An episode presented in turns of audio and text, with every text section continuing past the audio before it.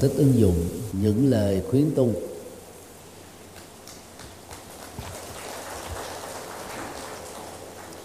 Trong ờ, bộ sách giới luật gồm có 9 tập do thầy phiên dịch và chú thích đó, thì tập 4 và tập 5 là giới sa nhi sa di ni hoài nghi tỳ ni và cảnh sách thì quyển này đó rất cần thiết cho người mới xuất gia. Trong ờ, thế hệ của thầy đó cách đây ờ, khoảng ờ, ba mấy bốn chục năm trở về trước đó, từ khi mới vào chùa tu năng lực á, của người xuất gia đó đầu tiên được đánh giá là trong bao nhiêu ngày thuộc được những lời dạy trong bộ sách này. Tức là bên cạnh thuộc uh, thần chú thổ lăng nghiêm vào buổi khuya kinh a di đà kinh uh, phổ môn bản chữ hán đọc vào buổi tối. Thì thông thường đối với uh, những người xuất gia có hạt giống của kiếp trước ấy, không cần ai nhắc nhở. Vào chùa trong vòng một tháng đầu ấy, là phải thuộc được ấy, nghi thức tụng niệm rồi thì trong vòng 3 tháng thôi tất cả 10 giới sa di 24 quay nghi của người xuất gia. 43 bài thi kệ nhật dụng để trải nghiệm sự tỉnh thức gắn liền với giới luật gần như đều học thuộc lòng và bài à, khuyến tu của tổ quy sơn không thể thiếu vì cái sức thôi thúc cũng như là những cái lời dẫn á, mang tức, khích lệ tinh thần về việc tu chuyên sâu. Đã làm cho người xuất gia đó trong vòng 3 tháng đầu phải thuộc hết rồi.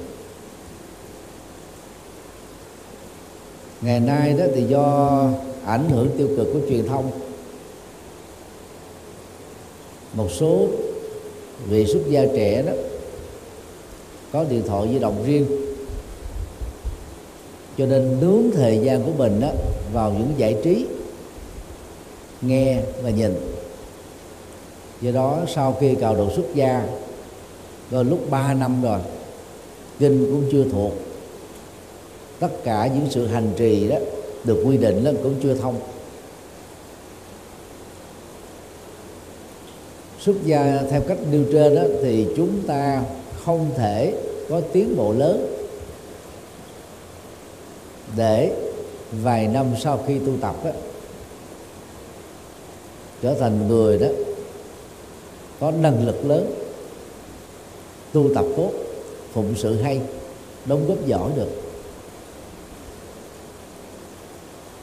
Cái giai đoạn của thầy xuất gia là giai đoạn mà toàn bộ các trường Phật học ở trong nước bị buộc đóng cửa. Việc học của người xuất gia chủ yếu là học gia giáo. Một hòa thượng hoặc là một thượng tọa lớn dạy thì có được khoảng à, hai, ba chục học trò.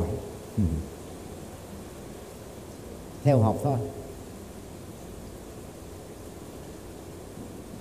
Chúng ta thử hình dung mấy chục ngàn ngôi chùa mà chưa có đến 10 ngôi chùa có giảng dạy Phật pháp cho tăng ni. Có dạy chữ Hán cho người tu, có dạy tiếng Anh để giúp cho người tu đó có thêm nguồn tư liệu hiện đại trong tham khảo và phụng sự cho việc làm đạo về sau. Thì quả thật đó là rất khó khăn. Rồi cái khó đó à, ló cái khôn. Thì cái trong giai đoạn như vậy đó người nào còn giữ vững mình được ở trong chùa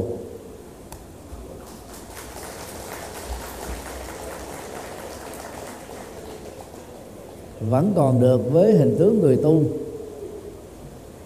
tu tốt. Thì biết rất rõ đó là hạt giống rất là lành. Cái câu chuyện ờ, thời đức phật với ờ, tôn giả xá lợi phất có liên hệ đến con chim bồ câu. Mà hồi tối hôm qua đó, thượng tọa minh nhẫn có ờ, nhắc quý vị đó. Mỗi con người chúng ta đó, nó tỏ ra bên ngoài một năng lượng mà vật lý học hiện đại gọi đó là trường sinh học còn Phật học gọi đó là hào quang. Hào quang không nên hiểu đó là ánh sáng. Tức là cái từ mang tính biểu tượng để giúp chúng ta dễ hình dung. Thì để giúp cho người đi theo Phật pháp dễ hình dung năng lượng tích cực của Đức Phật và Bồ Tát đó thì khi làm tượng các nghệ nhân họ mới làm đó, có một cái phần hào quang tỏa ra lúc đầu đó là một cái vòng tròn ở trên đỉnh đầu. Sau đó thì mở rộng cái dòng hào quang xuống cái toàn thân bao gồm vừa cái vòng tròn và vừa thêm á, à, cái dòng à, bán nguyệt ở bên trái bên phải.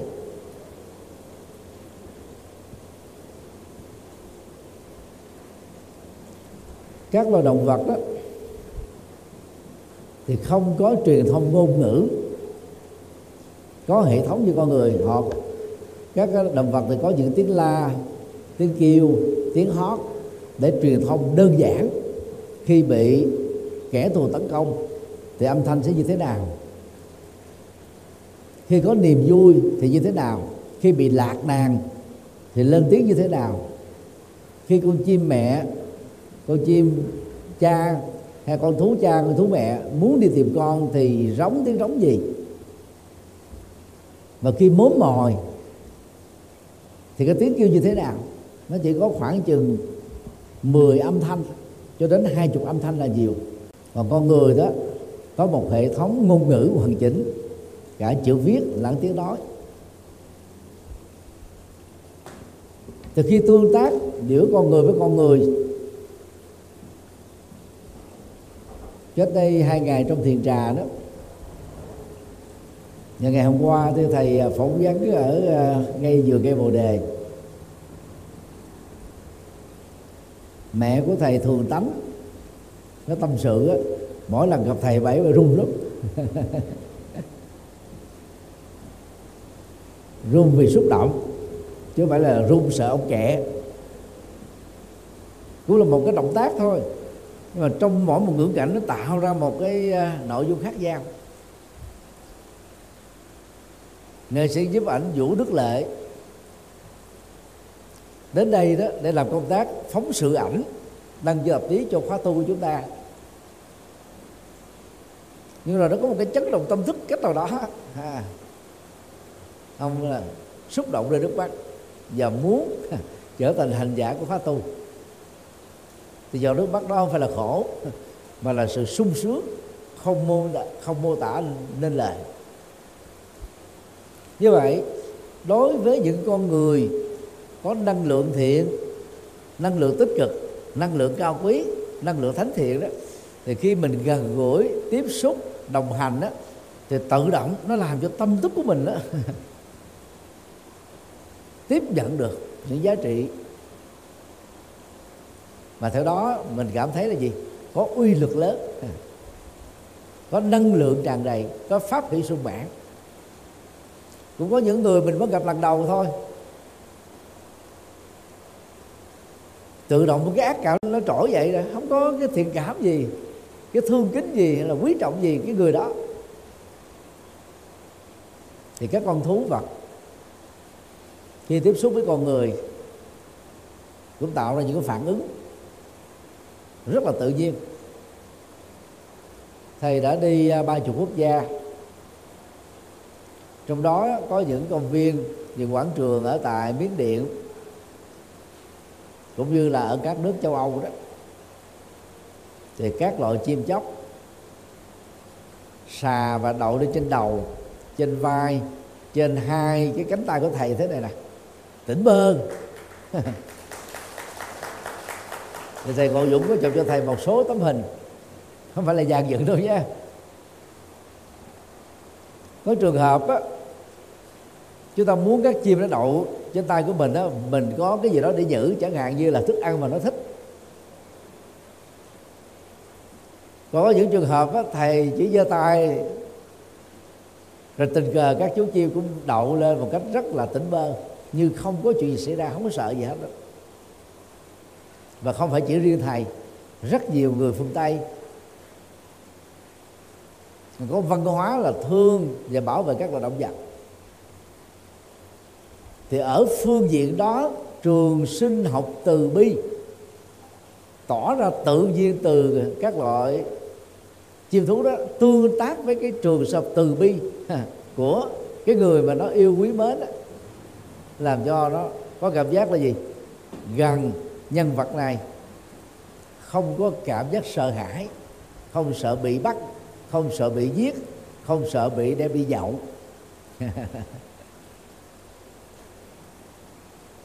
hồi nhỏ khi thầy đọc cái câu chuyện uh, con chim á xa lên uh, đôi vai của tôn giả xá lệ phất đậu chừng đâu mấy giây bay đi. Thì sau đó đó xà lên vai của đức phật đậu hoài không bay. Nhưng người ta gại có ta tới để đuổi đuổi chim đi đâu đó thổi thì ngài mới nói cái vấn đề lòng từ bi và hạt giống ấy. nhưng vẫn còn có sự khác biệt giữa một bậc giác ngộ như đức phật và bậc giác ngộ a la hán như là ngài xá lợi phất huống hồ là những người phàm của chúng ta. Cho nên khi đi đâu á mà thầy bị mấy con chó sủa đó là thầy đứng lại à. Và giơ tay đây nè thì trong 10 trường hợp á, có thể nói là bảy tám trường hợp là chó nó không sủa nữa. thì mình làm thử đó mà. Nếu nhiều kiếp trước mình ít có hạt giống uh, sát hại nói chung giết các loài thú gia súc nó riêng thì bằng cái cái động tác thân thiện này đó các con chó đó cảm nhận được mà không có nguy hại nữa đó nó không sủa nữa dĩ nhiên cũng có ba con trong mười con cũng có ba con nó cũng bảo tới sửa chạy tới chạy lui chạy tới chạy lui vậy đó nó không dừng thì có thể là cái quan trái giữa mình với chó đó, ở kiếp nào đó có. Nhưng bây giờ không nói ra được, nhưng mà gặp á, thì từ đầu không cảm thấy thân thiện được. Lúc thầy à, mới tập sự à, xuất gia ở chùa đại giác, gần à, phi trường tân sơn nhất á, chùa vĩnh kim đi lên chút xíu, nằm bên tay phải. Thì hòa thượng bổn sư, năm giới của thầy đó, là hòa thượng trụ trì của chùa mới nói với thầy đó, con phải lưu ý, con chó của thầy sủa người nào con phải đi theo dõi người đó. Hết. Và thưa ông giải thích. Lúc đó thầy mới 13 tuổi thôi. Thì sư phụ mình dạy sao mình cứ làm theo vậy? Không có thắc mắc gì hết trơn Ngày chú chó này bình thường nó không có sổ ai hết trơn á. Bốn giờ khuya nó thức dậy trước thầy. Vì lúc chùa đại giác lúc đó có mấy thầy trò. Có ai đâu. Thì cái việc đó nó làm là gì? Nằm kế bên cái chuông. Hòa thượng đó ngồi tụng kinh đó là hòa thượng là vừa tay chuông, tay mỏ luôn. Không có giao cho ai hết trơn còn đó có mấy học trò, thực ra toàn mấy cư sĩ tại gia thôi. Lúc đó hòa thượng không cho xuất gia mới. Đó thì chú chó nằm kế bên cái chuông. Đó, lúc mà đảnh lễ lại đó nó ngẩng đầu lên. Nó chưa biết nó trộm lên như bây giờ vì chó nó không được huấn luyện. Rồi lúc nào á mà hết lại đó là bắt đầu rạ mình xuống hai con mắt mở to ra để nằm nghe. Chứ không phải là nằm ngửa ra hay là nằm nghiêng mà nằm sấp. Đó. để lắng nghe và khi mà xong hết cái phần đó là nó qua đến cái chỗ mỏ. Lúc mà gõ tụng kinh đó là qua bên cái mỏ nằm. Sau thầy kinh cái bắt đầu đứng dậy, đi xuống. Và mỗi ngày như vậy đều hai thời. Thì thầy tin chắc rằng là chú chó đó đó, sau khi mãn phần của kiếp này tái sanh làm người. Tại vì cái nghiệp người đó tăng tăng trưởng rất là nhanh.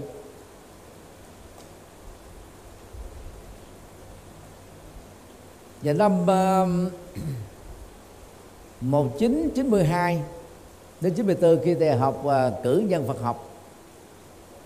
Tại trường cao cấp Việt Nam nay là học viện Phật Việt Nam tại thành phố Hồ Chí Minh. Thì trưởng lão Thích Minh Châu á, là hiệu trưởng. Thì mỗi tuần á trưởng lão Minh Châu á, có 2 giờ hướng dẫn thiền Vipassana thì có con chó của ờ, trưởng lão hòa thượng rất là thông minh. Thì hòa thượng còn thì có cái bồ đòn. Thì hòa thượng á, lên trên chánh điện ngồi. Thì hòa thượng vừa mới đứng dậy là con chó lại gặm cái bầu đòn, nó chạy thẳng qua chánh điện để ngay cái vị trí mà hòa thượng sẽ ngồi. Cái công việc đó giống như thị giả vậy. Rồi sau đó hòa thượng qua ngồi xuống mới hướng dẫn. Thì thực ra thì hòa thượng không có năng khiếu nói nên hòa thượng giảng chừng 5 phút 10 phút thôi. Sau đó là thực tập. Giảng kinh cũng vậy. Đó, thầy học với hòa thượng là được 2 năm về kinh trung bộ. Thì hòa thượng cho thị giả đọc một đoạn. Thì sau đó đó những chỗ nào quan trọng thì hòa thượng dừng lại giải thích. Và thượng hỏi là hiểu chưa? À, nếu không ai lên tiếng gì đó thì hòa thượng cho đọc tiếp. Rồi đầu dừng lại giải thích một đoạn thì qua cái câu chuyện này đó, thì chúng ta thấy là cái trường sinh học ở mỗi người tỏ ra. Có người đó thì lòng hận thụ nhiều, hận thù nhiều. Thì tự động các con vật, con thú gặp với chúng ta sợ. Có người thì lòng tư bí nhiều. Thì có người đó gặp tự động quý mến. Có người vô ngã nhiều, vị tha nhiều. Đi tới đâu đó chiêu cảm được. Là những người hảo tâm những người có tinh lòng cao thượng sẵn sàng bỏ tiền ra bỏ thời gian ra bỏ công sức ra bỏ sáng sáp ra để đồng hành.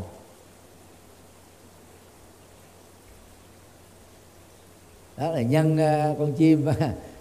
Bay tới thì uh, và tối quý vị mới vừa nghe từ tọa minh nhẫn nói. Thì thầy nhắc lại cái câu chuyện đó để chúng ta thấy đó cũng là một trong những cái thước đo về các cái năng lượng tích cực ở trong mỗi người của chúng ta đó nhiều hay là ít để mình phát huy. Mấy tháng à, ở tại chùa Bái Đính vào năm à, 2014 đó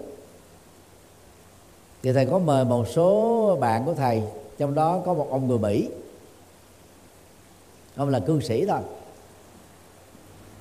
vì ông quý trọng thầy cho nên ông qua trước đó, hai tháng để phụ làm ve sắc liên hợp quốc. Thì ông có thói quen giống như người phương tây khác á mỗi sáng sớm là chạy bộ. Thì bao phủ bởi cái chùa Bái Đính là quý vị biết là cái không gian cây xanh rất là lớn, như là rừng vậy đó. Ông hỏi thầy hai lần. Tôi rất ngạc nhiên. Rừng cây bao la, lá cây xanh ngát, gió quyện vào cây ngào ngạt, chạy dưới hàng cây mát mẻ thoải mái vô cùng. Tại sao không có một con chim? Thì đó ở Việt Nam á cái nghiệp sát hại săn bắn á của mấy ông nhậu á nặng lắm. Nặng đến độ bắn sạch trơn. Ở đường cây bây giờ tới nhiều nơi không không còn nghe tiếng chim kêu.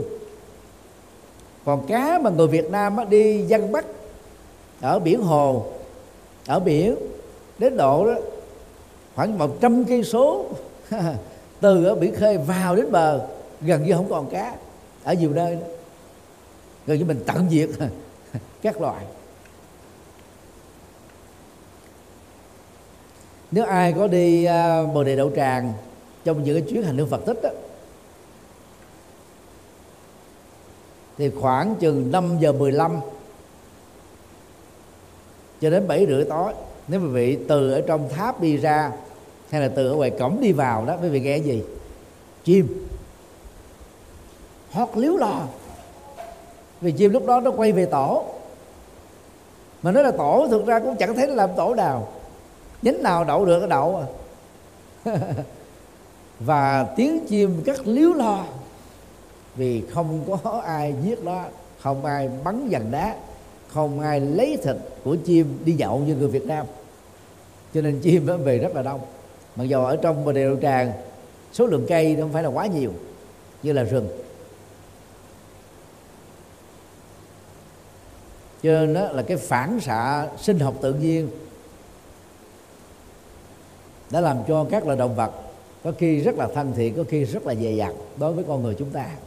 Từ năng lượng từ bi hoặc là năng lượng sát hại tỏ ra từ tâm và từ cuộc sống của chúng ta.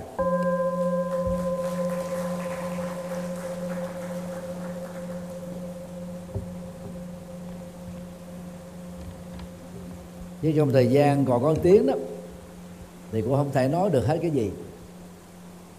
Nên ai mà chuẩn bị muốn đi tu luôn đó thì khi trở về à, chùa giác ngộ nữ thì nhận cái quyển sa di đi qua nghi tiền đi cảnh sát về nếu mà đọc cái quyển này mà mình có cái sức thôi thúc lớn đó là biết rằng hạt giống tu mình mạnh. Không đi tu là uổng ích một kiếp người. Còn nếu ai đó đọc vô cái quyển này đọc vô đó trời ơi ngang qua. Cái này làm sao làm nổi? Là biết là cái hạt giống ở trong trong trong tâm của mình về sự tu xuất gia ít lắm. Cho nó dẫn đến là gì? Tu phong trào. Tu thử cho biết. Trải nghiệm thử cho biết. Giống như ngoài đời, nó có cái từ sống thử sống thiệt còn chưa ân chung gì, huống đồ sống thử.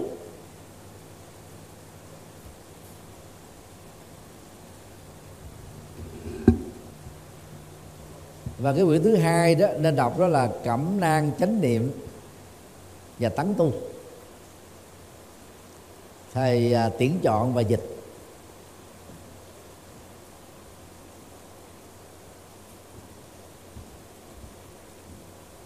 Và quyển thứ ba đó là nói với người xuất gia. Quyển này à, tập hợp à, khoảng à, 6 bài giảng của thầy cho lớp đệ tử xuất gia đầu tiên.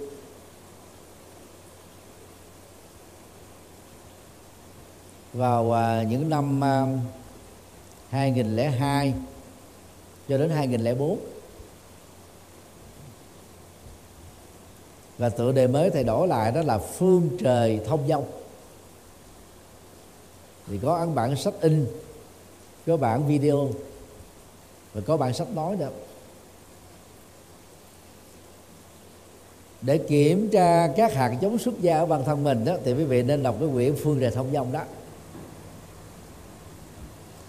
khi xác định là hạt giống xuất gia đã có sẵn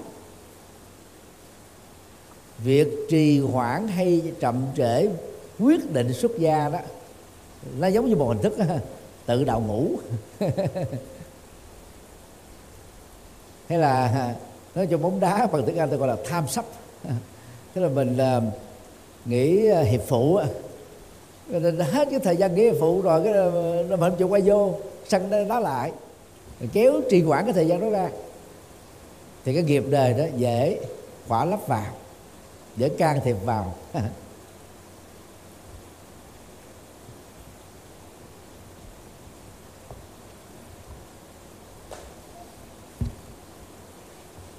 Bây giờ thì thầy sẽ ờ, trích đọc một vài đoạn của tổ quy sơn khích lệ tinh thần tu cho đại chúng.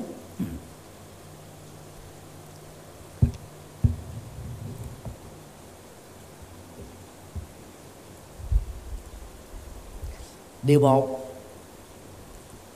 nhận thức vô thường để sống tốt hơn, có giá trị hơn.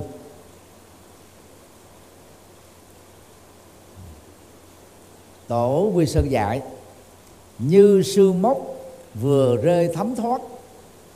Nắng đầu ngày bỗng chốc thành không. Dây leo, cây một bờ sông. Tuổi đời ngắn ngủi, vô thường đến nhanh. Thì dịch theo à, sông thất lục bát.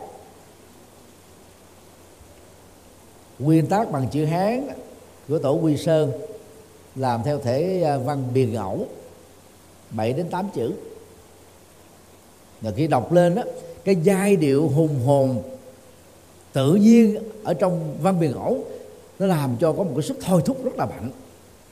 Cái cảm nhận rất là sâu.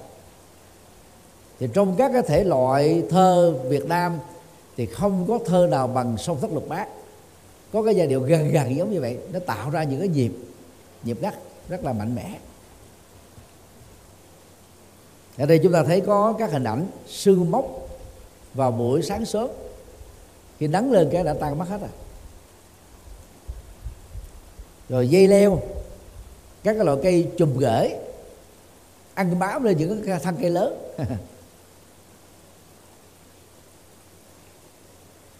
Thì cái tuổi đời của nó không có dài lâu.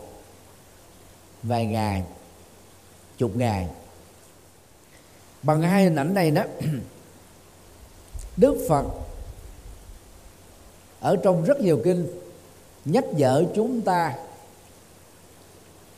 thừa nhận vô thường đến với mình, bất cứ lúc nào, bất kỳ ở đâu. Và tổ quy sơn cũng đã nhắc lại điều đó để nhắc nhở những người tu, nhất là người mới tu. Tuổi đời ngắn ngủi, vô thường đến nhanh dù sinh ra trong một gia đình là có gen di truyền, cha mẹ, ông bà, bên nội, bên ngoại. 80 trở lên, điều đó không có gì. Chắc chắn rằng là mình sẽ có khả năng sống đến 75 cho đến 85 tuổi. Thông thường là thế, nhưng mà ở nghiệp riêng của mỗi người thì không có gì là chắc chắn. Cậu ruột của thầy, đó là anh ruột của má thầy đó qua đời ở cái tuổi à, 90 mẹ của thầy qua đời ở tuổi 81 cách đây hơn chục năm. Ông nội bà nội của thầy qua đời ở tuổi 85 87 ba của thầy đó năm nay đó gần hết 88 tuổi. Tức là nhìn chung đó, là bên dòng họ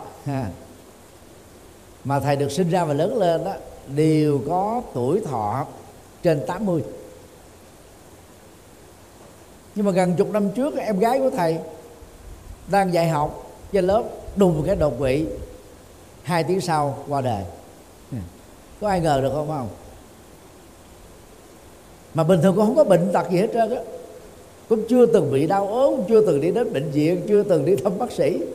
Đùng cái trở thành người quá cố. Covid là một cái ví dụ cho chúng ta thấy cái vô thường nó đến nhanh với mình. Những người khỏe, mỗi ngày tập thể dục hai ba tiếng đồng hồ, đã có chích vaccine mũi một, có khi là mũi hai mà vẫn chết, trong đó có bác sĩ ở tuyến đầu. Còn có một vị hòa thượng nhờ thầy giúp để các bác sĩ tận tình hơn trong thời gian điều trị ở bệnh viện. Thì năm ngoái đó, lúc mà nhập bệnh viện là hòa thượng đã bị nặng rồi. Tuổi đời đã 79 có ba bệnh nền. Chưa chích một mũi vaccine nào, nhưng mà đến bên nay vẫn sống khỏe. Thì cái nhân duyên sự sống ở mỗi người khác nhau. Cho nên đó chúng ta phải đếm ngược thời gian để thấy vô thường sẽ đến với chúng ta, để không trì hoãn, để không hứa hẹn, để không câu thời gian, mà phải quyết liệt. Và nhờ cái tinh thần quyết liệt đó đó, thì mỗi ngày trôi qua đó, chúng ta làm được nhiều việc nghĩa, việc tốt, việc phước, việc có giá trị.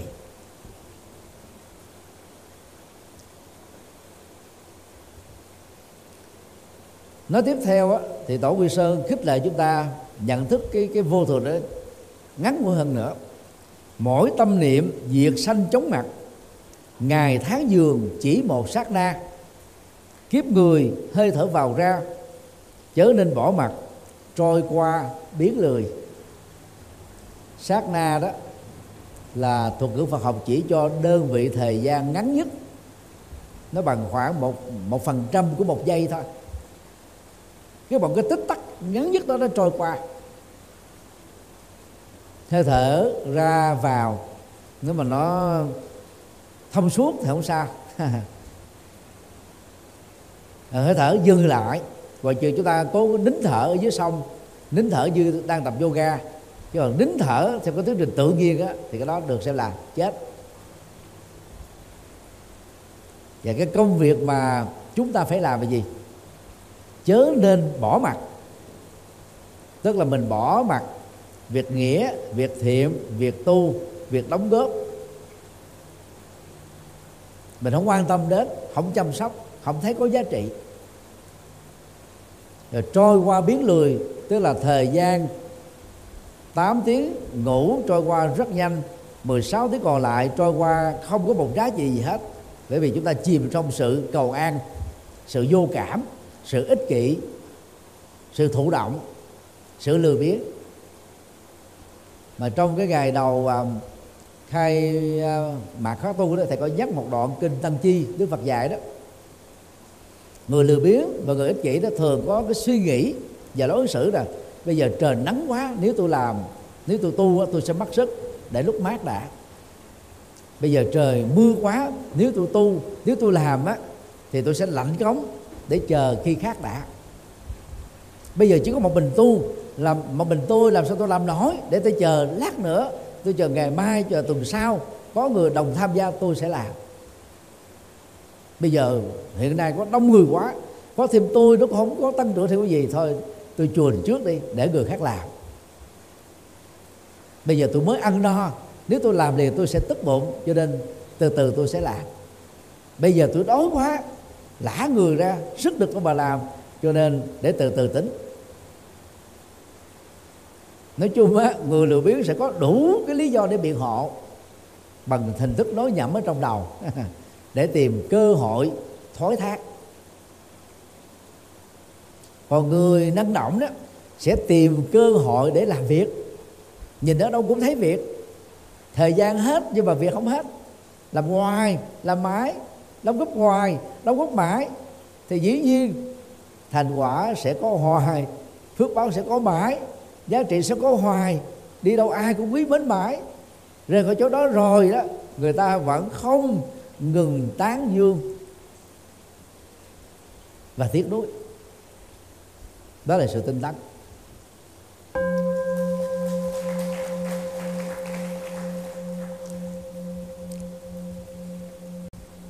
Điều hai, phải biết mình là ai để tu khiêm tốt tổ quy sơn dạy, vừa thọ giới, tự phong đại đức, chẳng nghĩ công đàn việc cúng dân. Cơm thí chủ của mười phương không tự dưng có hên hoan được gì. Thì đây là, cái lời nhắc nhở cho những người xuất gia mà lý tưởng phụng sự nhân sinh tốt đời tốt đời đẹp đạo hầu như không có trong đầu. Đi tu để lánh lánh nặng tìm nhẹ, đi tu để được lệ dưỡng, đi tu để được là bá tánh, cung kính cúng dường. Cho nên đó là tranh thủ, sau thời gian đi tu cứ đăng nỉ thầy bổn sư của mình bằng cách này, bằng cách nọ để gì? Được thọ giới sớm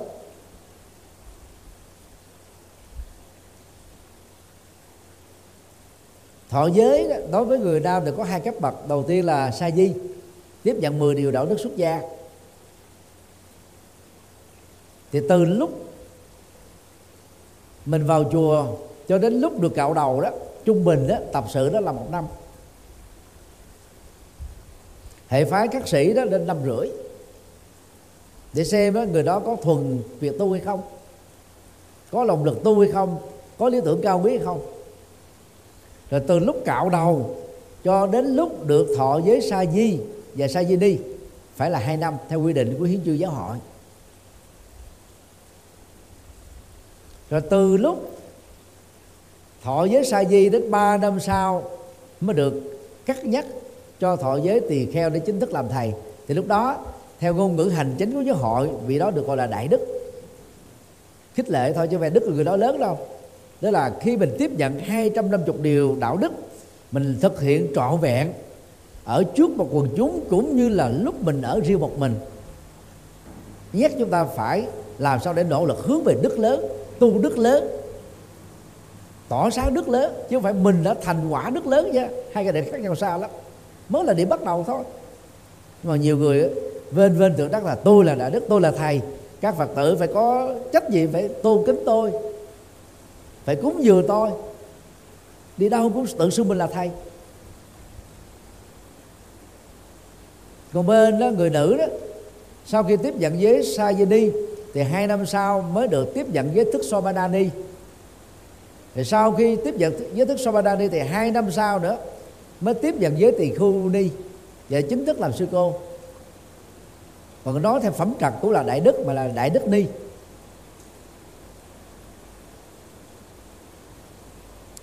Thì có những người cống cao ngã mạng, xuất gia vì lợi dưỡng đó, thậm chí đang lúc còn là sa di sa di đi chọn cái danh xưng tỳ khu tỳ khu ni, đại đức. Đi xưng với các phật tử, xưng mình là phật thầy không?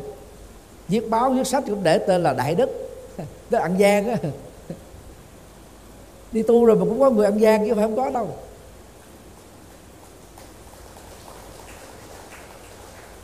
Rồi nghĩ mình là ghê gớm lắm, giống như ông trời. Cái chức phẩm đại đức là nó nhắc nhở chúng ta phải sống có đức lớn, giữ rất nhiều điều đạo đức để hoàn thiện chính mình, chứ không phải mình là một người đã thành tựu đức lớn rồi. Quên quan tự hào tự đại, tự phong mình, ta là đại đức, ghê gớm lắm quách lắm. Đó là cống cao ngã mạng. Đó là tâm niệm ma. Đó là ý tưởng phàm. Đó là sự lui sụp trên con đường chánh đạo. Đó là đánh mất hạt giống bồ đề. Đó là thiếu tu.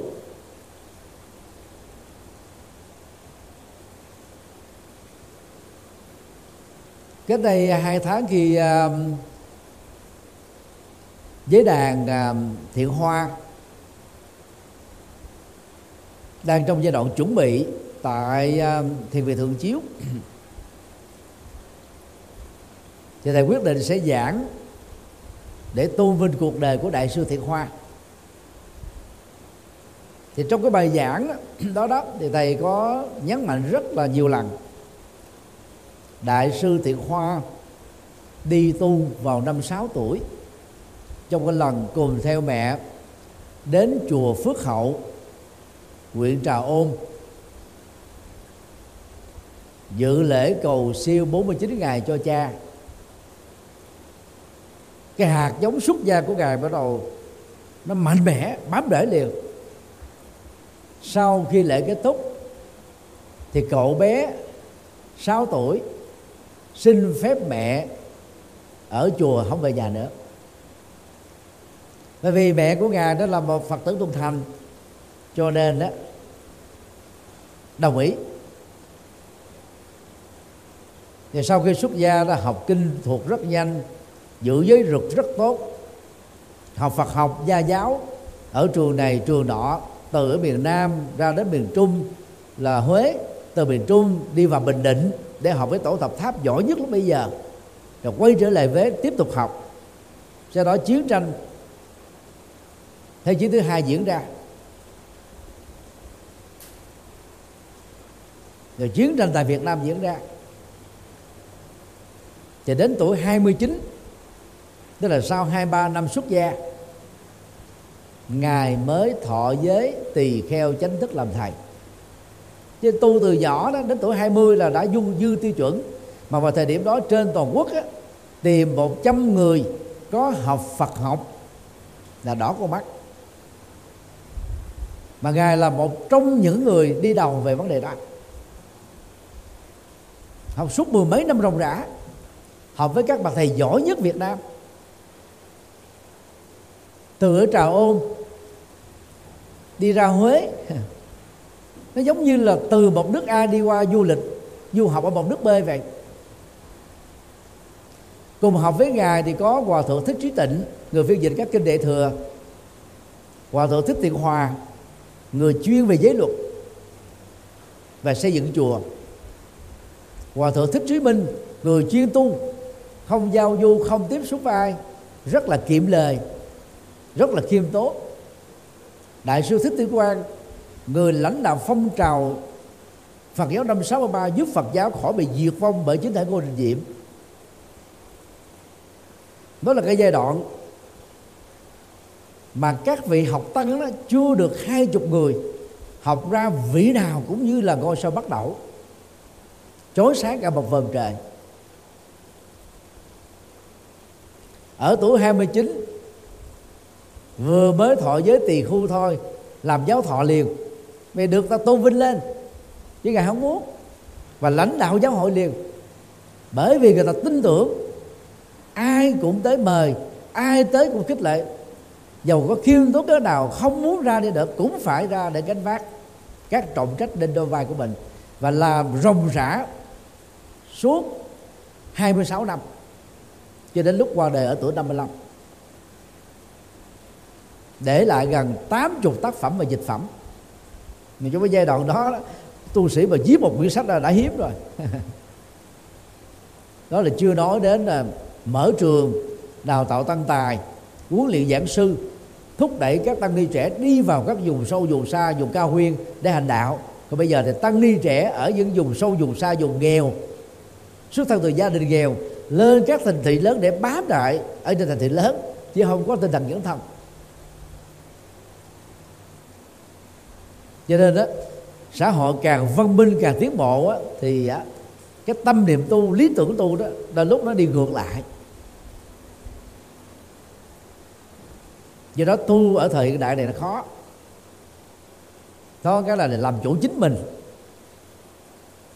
để mà tiến bộ nhanh ở trong Phật pháp. Còn tu á bốn chục năm trở về trước á, thì nó khó đó là tiện ích không có. Chùa rất nghèo rất thiếu tiền không có để đi học. Các sách vở cũng không có tiền để mua. Nhưng mà nhờ đó đó, chuyên tâm, nhất ý vào việc tu và thực hành. Cho nên đó, mặc dù các bậc cao tăng của chúng ta thời đó, hiếm có người đã tốt nghiệp lớp 12 chỉ có một vài người đậu được cử nhân, mà vị nào cũng giỏi hơn cả giáo sư và tiến sĩ về trình độ Phật học còn bây giờ đó thì tăng ni. Tốt nghiệp tiến sĩ Phật học thạc sĩ Phật học cử nhân Phật học gọi là thấp nhất là cao đẳng Phật học. Nhưng không có bao nhiêu người làm đạo thành công. Cho nên nếu học mà không vận dụng cho tu học mà không vận dụng cho phụng sự đó thì không có lệ lạc. Khái niệm đàn việt á, là chỉ cho các cư sĩ nam cư sĩ nữ có tấm lòng lớn phát tâm cúng dường bốn cái tiện ích cho người xuất gia. Thức ăn rồi à, y hậu các cái dụng cụ ngồi và nằm cũng như là thuốc thang khi có bệnh tật. Chứ phải là cúng tiền nhé. Thì người tu á, ngày xưa đó không có giữ tiền. Sống đời rất là đơn giản. Mà càng vô sản nhiều chừng nào càng tu dễ chừng đó. Nhưng mà phải nhớ, vô sản theo kiểu mình nghèo á, thì khó tu. Gia đình mình nghèo quá, rồi mình mới đi vào chùa mình tu. Thì những người như thế đó, khi mà các phật tử phát tâm cúng dường nó bắt đầu á, nếu không khéo ra dễ khởi lên cái lòng sở hữu hóa. Ở nhà tôi không có gì hết. Bây giờ làm một người tu, tôi có cái vật a, tôi có cái vật b à, tôi có được cái này, có cái nọ, bắt đầu mình nhiễm đắm và cái sự nhiễm đắm đó là tai hại. Còn một người nhà giàu có đủ hết tất cả nhưng mà bỏ đi tu thì họ không bị nhiễm đắm như thế này. Vì họ có hết rồi. Họ buông họ ối ra cái phước ối ra những cái giá trị phàm tục để tiếp nhận cái nguồn tâm linh cao. Thì những người như thế đó thì khi mà tu cái, cái tâm niệm lý tưởng của họ rất là quyết liệt mạnh mẽ và vững bền cho nên đó tổ quy sơn nhắc nhở dầu á, các cái bữa cơm ở trong chùa giá trị thật nó chừng 10 ngàn, 20 ngàn thôi. Không là bao nhiêu so với một cái giờ làm việc của chúng ta nếu chúng ta đi làm việc. Nhưng đó là cái công sức của đàn na thí chủ. Mình phải đánh giá xem á, cái đức của mình có xứng đáng không trong mỗi ngày trong mỗi lần tiếp nhận. Tổ Quy Sơn còn nói ở trong uh, tác phẩm này cũng giống như cái hiện tượng mài dao ấy. thì cục đá mài nếu quý vị dùng con dao cây kéo hay là các dụng cụ cắt mài tới mài lui mài xuôi mài ngược thì các dụng cụ đó như thế nào? Bén. Cắt thực phẩm rau quả củ rất là dễ phải không ạ? Nhưng mà ngược lại cục đá mài đó bị gì? Bào mòn cho nên người xuất gia đó là có hiểu biết sâu đó. Khi mà tiếp nhận cái sự cúng dường của đàn đa, mình phải xem đó là cái cục phước của mình nó giống cục đá, nó bị mòn dần dần. Còn người phát tâm cúng thì phước ta tăng dần dần. Mình tiếp nhận mà mình không làm phật sự, không phụng sự đóng góp, thì cái cục phước của mình đó tèo, giảm đến lúc không còn. Chứ đừng có nghĩ là cúng mình là mình có phước nha thế cúng mình giống như mình đang vay mượn vậy. Thì mình phải làm lại, đóng góp lại, cống hiến lại, tương đương hoặc là nhiều hơn. Do đó, lấy hình ảnh của cục đá mài làm phương châm thúc đẩy sự tu và sự khiêm tốn của chúng ta. Chứ đừng có quên quên tự đắc ta đây là ghê gớm. À.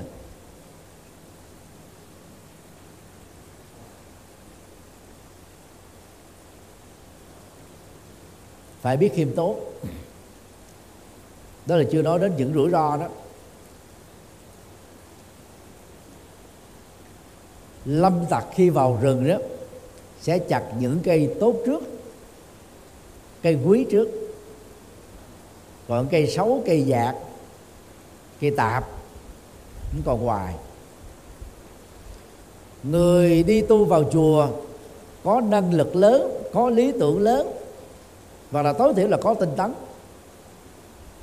Thì tự động phật tử cũng ghé mắt để ý. Cho nên đó, những người đó lại dễ hoàn tục. Nếu không giữ được mình trong sự tương tác và tiếp xúc với phật tử tại gia, yếu tố giữ mình trong chánh niệm, giữ mình trong giới luật là rất là quan trọng. Còn các phật tử đó phải tâm niệm rằng đó, người xuất gia giống như là mây bay.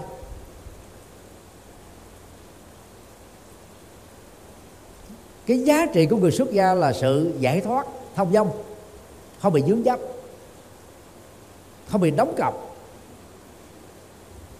không bị tư hữu hóa sở hữu hóa. Cho nên đó chúng ta kính trọng các thành viên tăng đoàn và ni đoàn để chúng ta hỗ trợ cho những vị ấy tu tập đạt thành quả lớn, đóng góp lớn phụng sự lớn.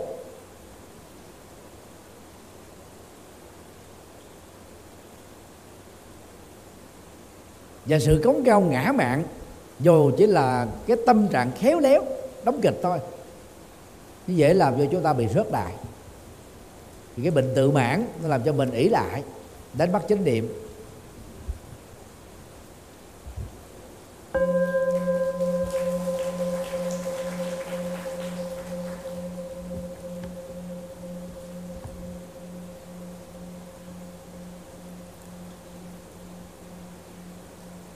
Điều ba.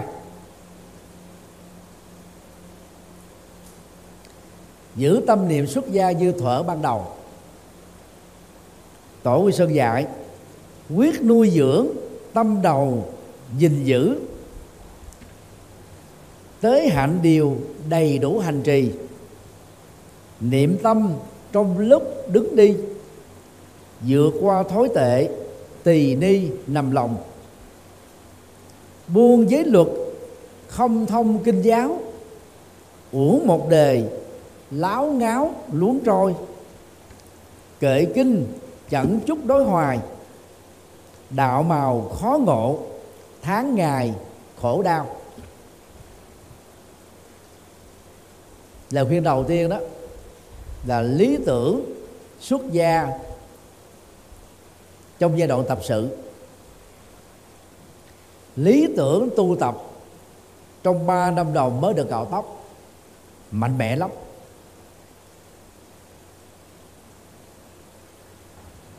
Có sức thôi thúc dữ lắm. Nếu lúc đó đặt ra cái, cái tiêu chí phải vượt qua chín chín núi mười đèo sông sâu biển lớn thì nhiều người cũng cam tâm làm các việc đó để có cơ hội được đi xuất gia còn tổ bồ đề đạt ma đó thử đệ tử của mình là huệ khả.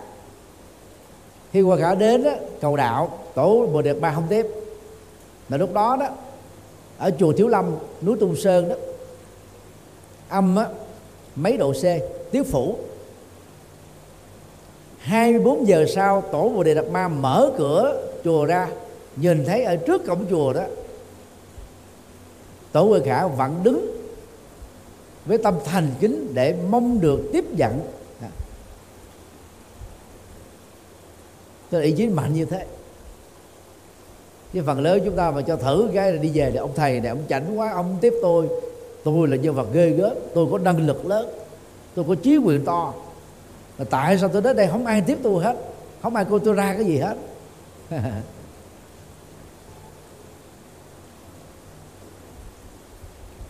để trở thành hạt giống lớn, thì các thử thách bao giờ cũng tỷ lệ thuận.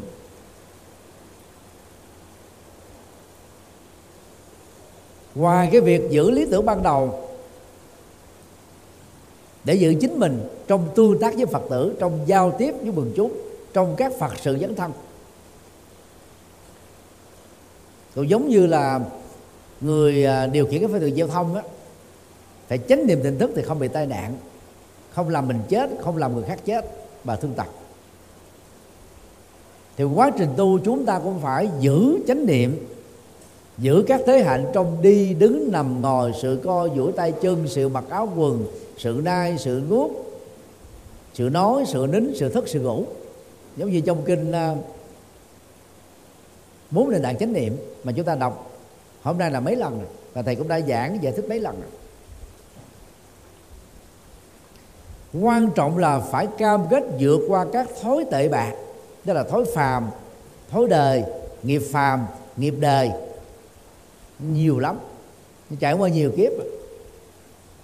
Nhiều khi mình đi tu 10 năm trong chùa, cái nghiệp đó vẫn còn nguyên, nếu mà không phấn đấu. Chứ không ngồi mới cạo đầu, rồi mình nghĩ mình là đại đức, là sư cô ghê gớm. Đâu có thành công được.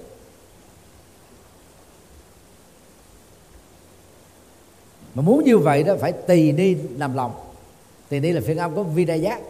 Vidaya đó là luật đạo đức. Và luật đạo đức ở đây được ờ, các tổ tuyển chọn một số là từ kinh hoa nghiêm.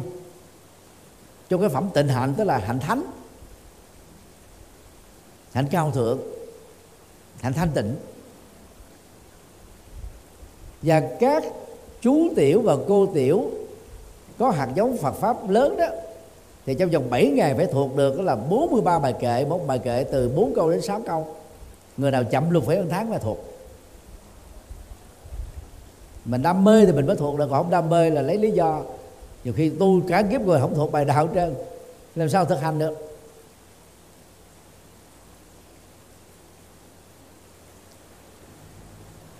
Điều đó nó dẫn đến tình trạng lối sống buông lung. Đó là buông giới luật, sống theo cá tính của mình sống theo cái tôi của mình. Sống theo cái sự ương ngạnh của chính mình. Không hòa nhập vào trong tăng đoàn, không có mặt ở trong đi đoàn. Ừ, hoặc là có mặt chỉ làm phiền não người khác. Không tiến bộ, không tu tập, không nỗ lực, không phấn đấu, không vươn lên.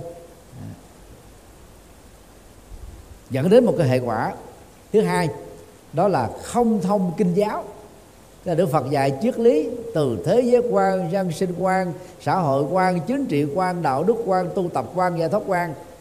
Mình mang tiếng là người tu mà không học cái gì hết. Thì Tổ Quy sơ gọi đó là gì? Xúc sự diện tường. Gặp việc á, thì mặt giống như là đang nhìn vào vách, tức là bí lù. Không biết gì hết. Thì đàn em mình nó cũng khinh thường, tin thường mình. Nó không coi trọng mình nó là mình đi trước là đàn anh đàn chị, mình phải hiểu sâu hơn, phải tu tốt hơn, tấm gương đó là vĩ đại hơn để cho em út của mình nó gương. Nhưng mà có nhiều người không phấn đấu. Chỉ có tính tuổi thâm niên, bây giờ tôi vào chùa tôi đã tu hai chục năm, phải tôn trọng tôi. Tôi vào chùa 15 năm phải tôn trọng tôi, nhưng mà tính cách của mình, phẩm chất của mình, trí tuệ của mình, đạo đức của mình không xứng đáng bằng cái tuổi năm tu đó. Thì làm sao đàn em mình nó trọng mình được?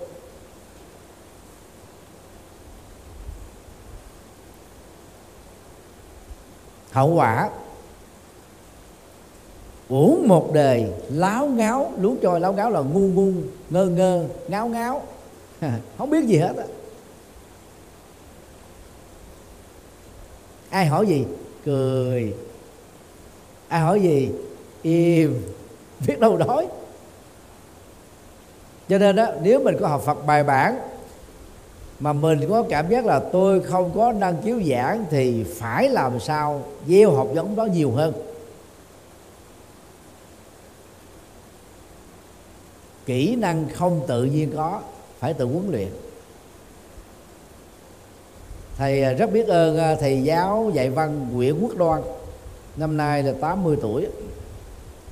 Lúc thầy học ở trường Trần Kế Quyên, năm lớp 10 trường đó thì cách chùa giác ngộ khoảng cây số. Ông là một phật tử nhưng mà ông giấu.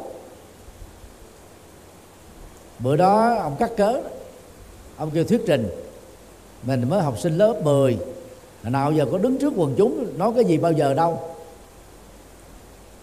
Mời đúng ngay chú tiểu trần ngọc thảo, đó là thầy, lên thuyết trình về chuyện kiều.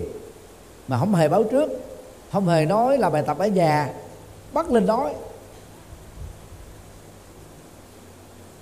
Thì, thì đứng đứng đứng chững về luôn khoảng ba chục giây không biết nói cái gì. Rồi thầy quỷ với con đó ông nó khích thầy thế này nè. Tôi nghe nói đó các chú tiểu các thầy tu trong chùa đó không có phiền não nè không có tham lam nè không có giận dữ nè không có si mê nè được hồng trí tuệ nè. Chẳng lẽ đó không được? Thế là cho mình cảm thấy đưa mình lên cao quá rồi. Không đó không được nó đại nhưng mà nói xong thấy ta cũng vỗ tay rần rần.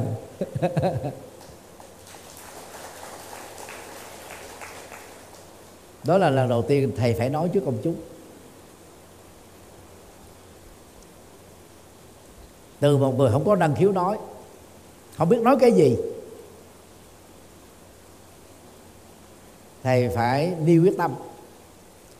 Mà một trong những người mà thầy có ấn tượng để thầy tự học á, thứ nhất là ông trần à, trần ngọc sang hay gì trần quốc sang cái lâu quá thầy quên tên. Thì ông có cái ờ, tác phẩm là tự học chữ hán. Thầy đi mua được ở một cái quầy sách cũ trên đường số với cây tiễn. Về trong một tuần lễ đầu là thầy học thuộc được 214 để bộ thủ chữ hán. Rồi 6 tháng sau thầy làm thơ chữ hán được rồi. Cái hạt giống chữ hán thầy nó nhiều.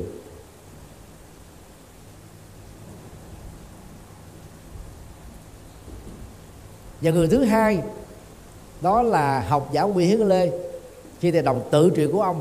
Trong đó ông có tâm sự thế này nè. Dầu bận rộn tiếp khách, hay là dạy học, hay là đi đâu, mỗi ngày tôi phải đặt chỉ tiêu cho tôi viết hai trang giấy A4 hoặc là dịch hai trang sách. Hôm nào bận đi đến một giờ khuya mới về, thì tôi phải ráng thức đến 3 giờ khuya để hoàn thành trách nhiệm đó cho nên đến cái thời điểm mà mới ấy ra cái quyển tự truyện ông đấy đã có một trăm tác phẩm rồi. Và trở thành làm một trong những người viết sách tự học. Self help books. Đó là thường những là những những sách mà nó dạy kỹ năng sống, tạo ra những cái giá trị sống để giúp cho chúng ta đó trở thành người hữu ích. Và thầy ấn tượng thêm một câu nói thứ hai của ông ấy đó ông ấy để trên cái bàn trích dẫn một cái ờ, tư tưởng gia lâu quá thầy quên tên. Nếu bạn có thời giờ để quan phí, xin đừng quan phí ngay bàn làm việc của tôi. Ông để vậy đó. Cho nên tiếp ai tiếp chừng 10 phút 5 phút là xong. Để ông làm việc. Đó là quý trọng thời gian, quyết liệt như thế.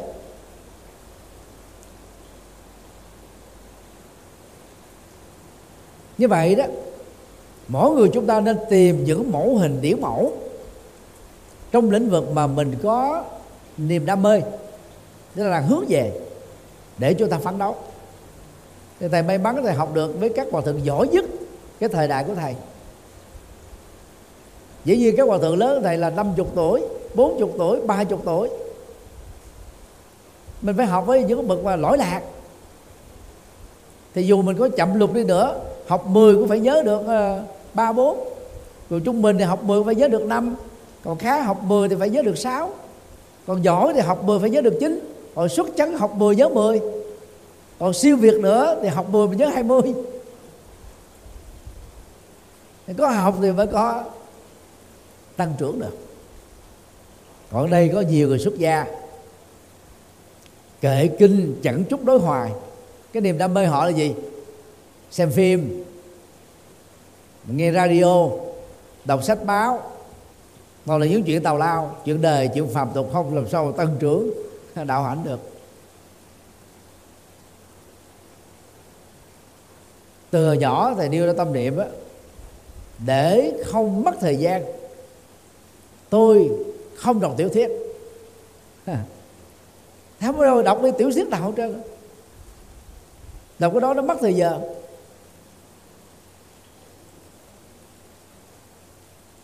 Mà tiểu thuyết thường là về cảm xúc. Câu chuyện hư cấu, câu chuyện tưởng tượng, dĩ nhiên là cũng lấy từ các cái dữ liệu thật. Mà tính thật trong đó không cao. Lời khuyên của tổ quy sơn là gì? Đạo màu khó ngộ, đó là hệ quả tất yếu của việc lười học kinh, lười ngồi thiền, lười huấn luyện giới luật, lười ép mình vào trong khuôn phép của chánh niệm tỉnh thức. Không thể giác ngộ được chân lý phật. Vẫn tiếp tục là người phàm, hạt giống phàm vẫn còn đầy dẫy ở trong mảnh đất tâm. Và hệ quả thứ hai là gì? Tháng ngày khổ đau. Vì mình tu rồi, bỏ cơ hội hưởng thụ, bỏ phụng dưỡng cha mẹ, bỏ gần gũi người thân. Rồi kia bỏ tất cả sau lưng và rút cuộc mà không làm lên trời trống gì hết. Thì tu đó lú lú ngủ thì khi nghĩ lại mình tiếc trời ơi, phải lúc đó tôi không tu, bây giờ chắc là tôi có được cái căn nhà sang rồi tôi đầu tư bất động sản, bây giờ tôi có cả triệu đô rồi. Ngồi tiếc nuối, trong khổ đau, ngậm ngùi trong rơi nước mắt, bẽn lẽ cảm thấy tự xấu hổ rằng mình không ra cái gì hết. Tại vì có phấn đấu gì đâu ra.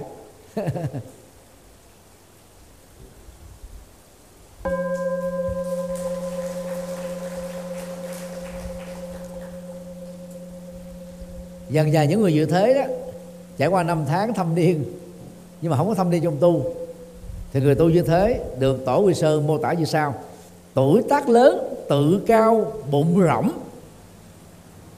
Không bạn lành, ngạo mạn, quên quan kinh chẳng thuộc, nghĩa chẳng thông.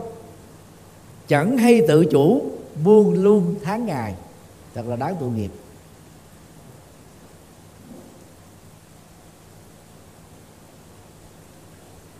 Tiếp tục trái phép tắc, hạnh tu chẳng có. Ngồi đứng đi như thể người đời, làm thì động chúng, rối bời, sống không gương mẫu, không ai nể mình. Đó là nhân quả thôi. Mình có tu đâu ta để mình. Mình có gương mẫu đâu ta trọng mình. Mình có phấn đâu người ta bắt trước mình. Mình có vĩ đại đâu mà người ta nể trọng mình từng lời ăn, từng tiếng nói, buông ra một cái là người khác nghe phiền não, người khác nghe cảm thấy khó chịu, người khác nghe nổi bồ đề gai. Đi tới đâu là làm động chúng ở đó, đi tới đâu làm cho chỗ đó phân hóa. Sống ở đâu làm cho người ta cảm thấy mệt mỏi. Cho nên người xuất gia mà muốn tiến bộ, phải đọc cái bài khuyến tu của tổ quy sơn. Lúc nào mình đang chán nản muốn bỏ cuộc đề tu đọc vô cái bài này xong rồi nó lên tinh thần liền.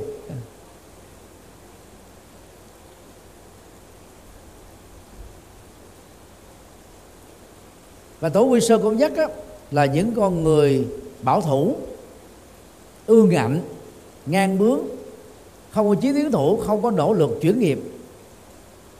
Thì cái hệ quả và lối sống nó như thế này. Được nhắc nhở biện minh đủ lẽ. Nào tôi tu núi cả hang sâu, không rành pháp phật nhiệm màu, thối đời vẫn nhiễm, đạo cao chẳng rành. Thì những người như thế, cái tự ái lớn lắm. Thì mình tu lâu mà, ở chùa lâu mà không có tiến bộ. Nên đụng lên chút xíu là tự ái, đụng chút xíu là mặc cảm, đụng chút xíu là buồn phiền. Nhắc nhở thì đưa đủ lý do để biện hộ tôi bị bận cái này, tôi bị kẹt cái kia. À, tôi tánh tôi vậy, ai chịu chịu thôi. Không có nỗ lực, thay đổi. Thậm chí còn có quỷ biện tôi tu khổ hạnh, tôi đã từng tu ở trong rừng, tôi đã từng tu ở trên núi, tôi đã từng tu ở trong hang động, tôi đã từng là tuyệt thực. Kể lại đủ điều cao quý giờ mình, mà thực ra, về thực chất là mình không có gì hết.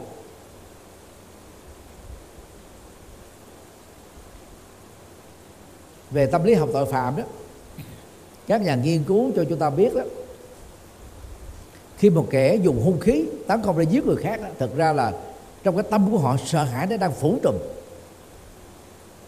Để thể hiện cái đề ra để chứng tỏ là mình không có sợ. Cho nên đó, khi phát hiện ra kẻ trộm kẻ cắp kẻ cướp có hung khí đừng liều mạng chạy theo bắt cho bằng được. Quý vị có thể mất tài sản nhưng mà cuộc sống mình vẫn giữ được. Còn một khi mình truy rượt đuổi họ mà mình không có võ thuật cao cường không có các cái, cái phương tiện để bảo vệ chính mình chưa kịp bắt người đó hoặc là đang dần co sự bắt không thôi mình đã bị đâm trở thành người thiên cổ. Cho nên trong lúc ở tại thành phố Hồ Chí Minh tán dương khen ngợi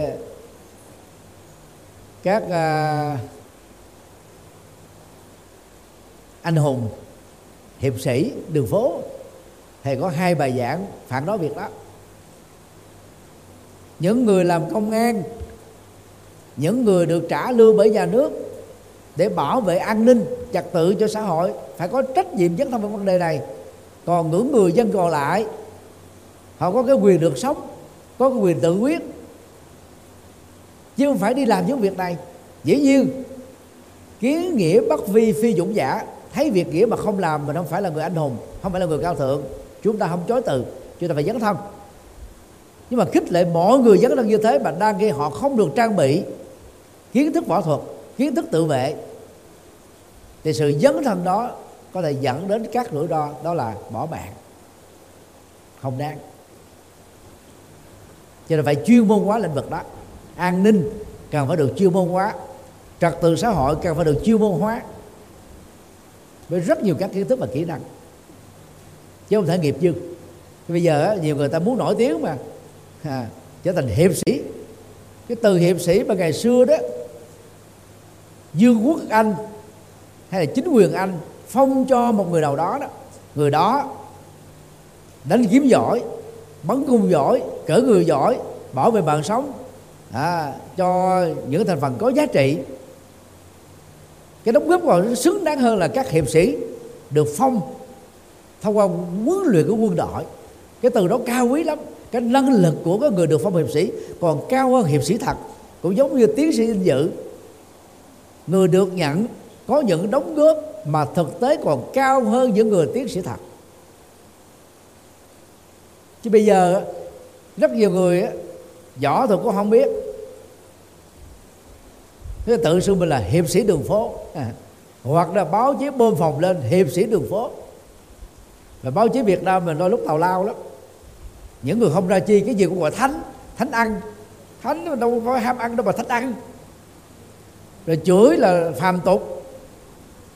Mà gọi là thánh chửi. Rất là sụt nhục mạ các bậc thánh. Thánh nào mà đi chửi mà gọi là thánh chửi. Thánh nào mà ham hưởng thụ mà gọi là thánh ăn. Rồi có một cái cô đi thi thách thức trên thầy vì súng ra gọi là thánh súng, tào lao. Súng răng là thiếu phước, thì phải đi chám răng, làm răng. Mà súng răng là do hệ quả, mình không vệ sinh răng tốt, làm sao gọi là thánh được? Là thiếu hiểu biết về lĩnh vực đó, thiếu bảo hộ. Báo chí việt nam có nhiều trường hợp tào lao hết sức. Nói thì đụng chạm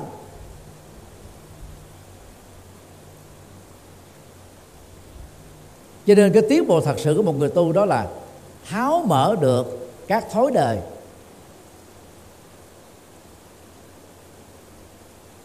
Trong thói đời cười ra nước mắt. Một cái bài ca về thói đời đó. Người ca mà tác giả của nó có lẽ là trải qua những cái thân phận thẩm miêu lúc mình nó có vai trò, vị trí, ta đến, ta trọng rởi mình.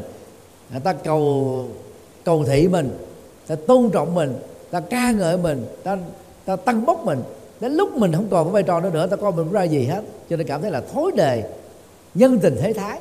Thay đổi. Thực ra mình không trách được. Nhưng mình không xứng đáng. Còn trong trường hợp mình xứng đáng mà người ta ứng xử bạc tình bạc nghĩa như vậy, thì người đó người ta tệ, mà người tệ mình trách chi? Chấp chi? Vì ta người tệ, ta người phàm, thối đời nhiều, nhiễm ờ, tâm phàm nhiều, hành động xấu nhiều thì ta ứng xử tệ bạc như thế nhiều đó cũng là chuyện bình thường.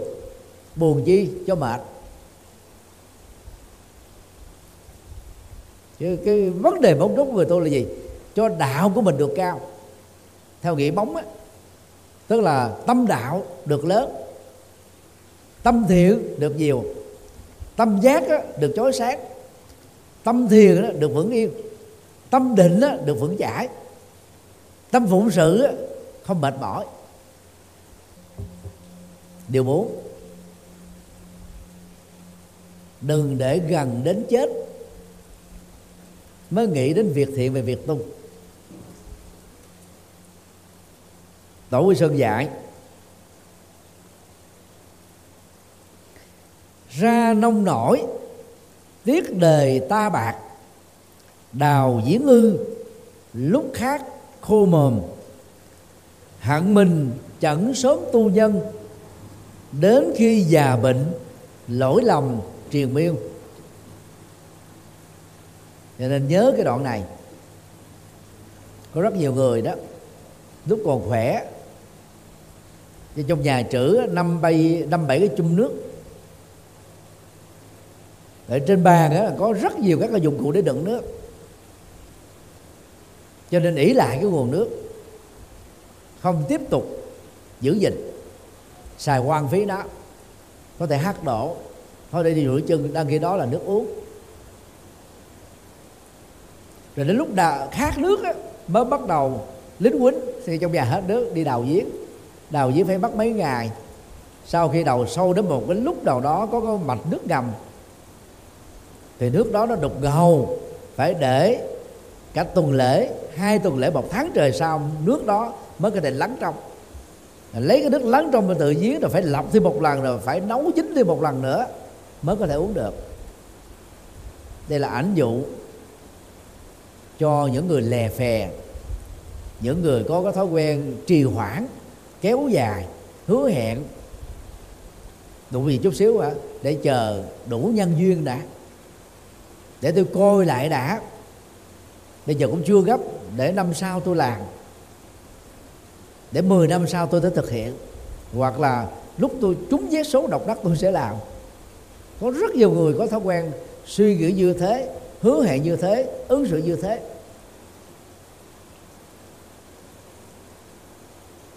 Thì cái câu trả lời rất đơn giản là gì? Người đó sẽ có thể chết khác trước khi đào được giếng có nước. À. nếu mình thiếu cái quá trình chuẩn bị sau khi chuẩn bị rồi phải tự huấn luyện. Một cách bền vững, không bỏ cuộc đối chừng. Thì trong việc tu học cũng vậy. Phải có một cái giai đoạn chúng ta phải tự phấn đấu và thầy tạm gọi là cái giai đoạn lên núi. Ví dụ như phật thích ca là có 6 năm tu, miệt mài.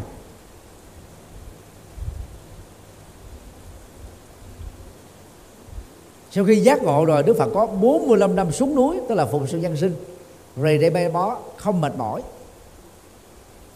nếu chúng ta làm một cái bài toán về tỷ lệ thôi. Lấy à, cái tỷ lệ 6 trên 45 năm. Thì cái nhấn thân nhập thế của Đức Phật đó gấp 9 lần so với những gì mà ngài tự huấn luyện chính mình một cách rất là biên mật không gián đoạn đẳng cấp vĩ đại như Đức Phật vượt trội như Đức Phật, mà còn phải trải qua đến 6 năm trời rồng rã tu.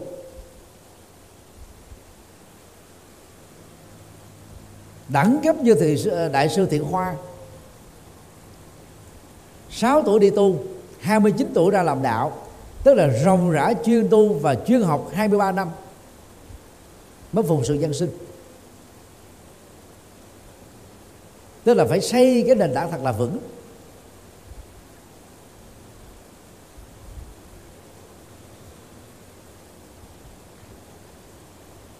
Do đó, nền đó mà không vững thì tất cả những phần xây dựng trên đó sẽ bị rủi ro sập đổ. Cái nền đó trong đề tu bao gồm trí tuệ, đạo đức và thiền định. Đạo đức đó thì liên hệ đến giới luật. Chúng ta phải có ý thức học để huấn luyện chính mình. Chứ ở chùa nào thầy mình bận quá và thầy không có năng khiếu dạy, mà cũng không có sách vở gì, thì chúng ta phải xin phép thầy đến trường Phật học để học. Hoặc là trong giai đoạn chưa có trường Phật học, hoặc là trường học bị đóng cửa vì lý do khách quan của thầy cuộc, chúng ta phải tự học bằng cách tìm những quyển sách phù hợp. Thôi bây giờ đó, trường học quá nhiều, sách vở quá nhiều phần lớn là ăn tống mà sách mua cũng không bao nhiêu tiền. Mà nếu mà mình không có tâm tha thiết về cái chuyện rèn luyện, tuệ giác, trí tuệ và thiền định thì chúng ta không thể nào tiến bộ được. Thì đến lúc già nó xuất hiện lẹ lắm. Thầy đâu có ngờ đến nay, năm nay là nhiêu? Thầy năm tư tuổi. Quá nhanh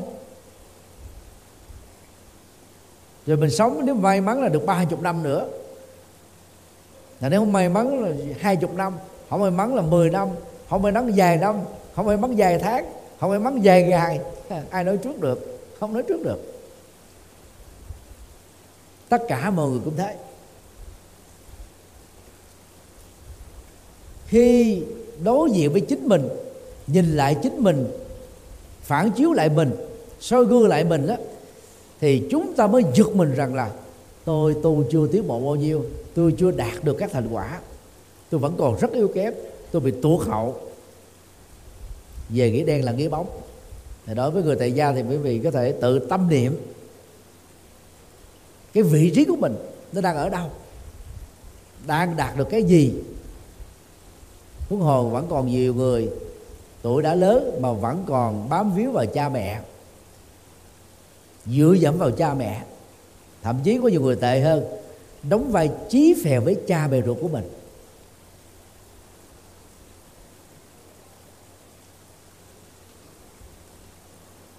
Già bệnh đến, sự nghiệp không không có. Giá trị zero cả một đời người đó trở nên là phế bỏ. Còn người xuất gia đó, sau nhiều năm bỏ gia đình, bỏ người thân, bỏ sự nghiệp, bỏ hết tất cả mà không có tiến bộ. Ở trong việc tu, không có đóng góp ở trong Phật pháp. Thì rõ ràng á, hận mình chẳng sớm tu nhân rồi cái vế thứ hai đó là lỗi lầm triền miên, đó là lỗi của mình. Lỗi lừa biến cho nên thầy thường khuyên đó nên nhớ để phấn đấu đó. Chịu khó, đảo ngược là khó chịu nếu chúng ta lấy cái chữ khó chịu đi đầu á, hãy khó chịu ngay bây giờ với mình, tức là thật là nghiêm túc. Thì về sau không không khó chịu. Chịu khó thì bằng với không khó chịu, không chịu khó thì về sau là khó chịu. Khó chịu đây là gì? Rai rứt, ân hận, cảm thấy tiếc nuối về mình, nhưng mà thời gian nó không đảo ngược trở lại được. Bánh xe thời gian không quay ngược, nó chỉ quay tới phía trước thôi thời gian sẽ không đợi chúng ta. Chúng ta phải thông minh để quản trị thời gian, để làm cho mình có giá trị.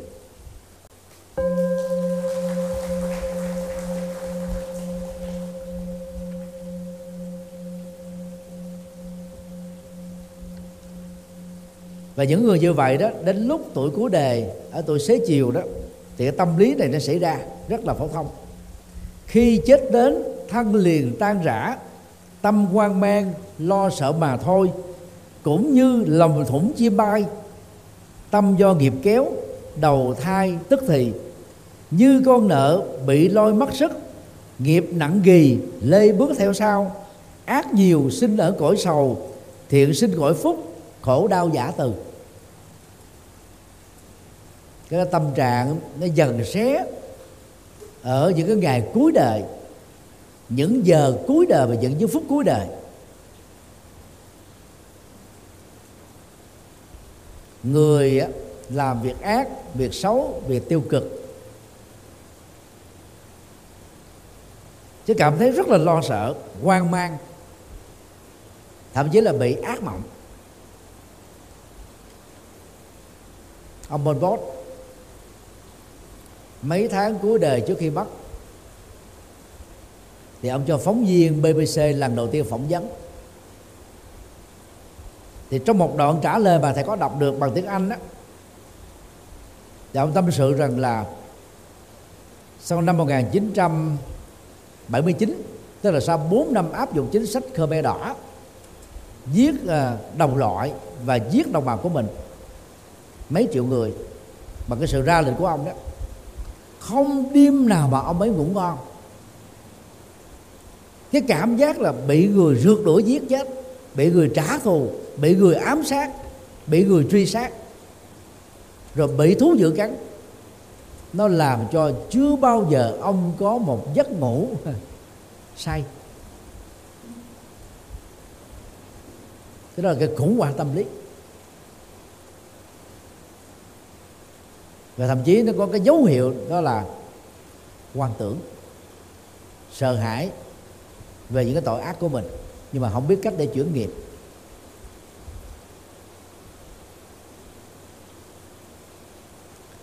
Còn lúc mà chúng ta phải đối diện trước cái chết á, thì tổ quy sơn đưa ra một cái ánh dụ rất là hay. Giống như hồi sáng á, ai có mặt ở trước cái tượng đài, đức phật thích ca ngồi, thì lãnh đạo phật giáo về chính quyền đó mọi người sẽ cầm ở trên tay một con chim một câu tượng trưng cho cái quyển ước hòa bình nỗ lực hòa bình.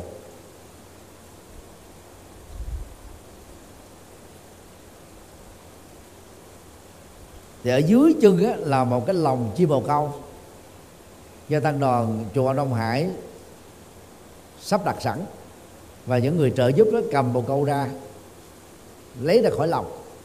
Thì bây giờ chúng ta liên tưởng là nếu mình mở cái lồng ra thật là to thì các con chim sẽ bay ra lòng thủng chim bay vì lòng thủng này tượng trưng cho cái chết đó, nó vô thường đó. Và chim là con tâm, cái tâm của mình. Không mất đi. Thi thể này trở về các bụi và tâm thức tiếp tục tái sinh. Đầu thai tức thì. Đây là quan điểm của đức phật. Trong kinh điển nguyên thủy bằng tiếng bali. Về sau này đó, thì tổ Vasubandhu đề cập đến đó, bảy tuần thất. Và dân đó đó tác phẩm tạng từ sống thích dựa vào tác phẩm của tổ Vasubandhu mới đưa ra những cái lý thuyết là tâm thức của con người sau khi chết trải qua bảy tuần lễ tuần lễ thế nào cần phải tu cái gì nỗ lực như thế nào. Đó là những phần ở bổ sung về sau. Chứ còn đúng theo quan điều đức phật là chết là tái sanh liền thôi. Và điều mà tổ quy sơn nói rất đúng với đức phật dạy đó là nghiệp nặng ghi lên bước theo sau. Nếu chúng ta có nghiệp phàm nghiệp ác nghiệp tội thì bóng không rời hình. Âm văn không tách rời cái tiếng. Nó nó ghi mình lại xuống những cái cảnh giới xấu. Không có người nào đứng ra là có công việc ha, phân chia đó sắp xếp đó. Giống như là trong thần học của các tôn giáo như là do thái giáo công giáo tin lành giáo chống thánh giáo à, chánh thống giáo anh giáo hay hồi giáo. Đến cái ngày tận thế đó thì thượng đế sẽ phân dân loại đó làm hai nhóm. Nhóm đó, à, tin vào sự cứu rỗi của ngài đó sẽ được đưa lên thiên đường. Sau khi trải qua cái giai đoạn luyện ngục còn nhóm nào không tin vào sự cứu rỗi đó thì đầy xuống quả ngục. Tức là có một người sắp xếp à, phân chia. Làm sao mà phân chia nổi làm sao sắp xếp được lịch sử mấy ngàn năm của nhân loại đã có hàng hàng tỷ người đã chết rồi. Mà chờ đến ngày tận thế không biết khi nào. Cho đến thời điểm đó là hàng tỷ tỷ tỷ người khác đã chết rồi. Dầu có cả cả triệu người mà phân chia sắp xếp cũng không trúng được, chứ đừng nói một người mà làm được cái gì. Còn là nghiệp nó tự quyết định. Cho nên không có lẫn lộn. Còn có người phân chia có người sắp xếp thì có lũng đoạn có hối lộ có bóc quật, có nhầm lẫn. Còn nghiệp nó tự trổ trong cái tiến trình của nó. Cũng giống như mình mình đặt cái hạt lúa ở xuống ờ, đất. Thì diêu có nước có phân có ánh sáng thì tự động lúa nó lên. Không cần ai phải làm công việc đó. Lúa nó tự nảy mầm.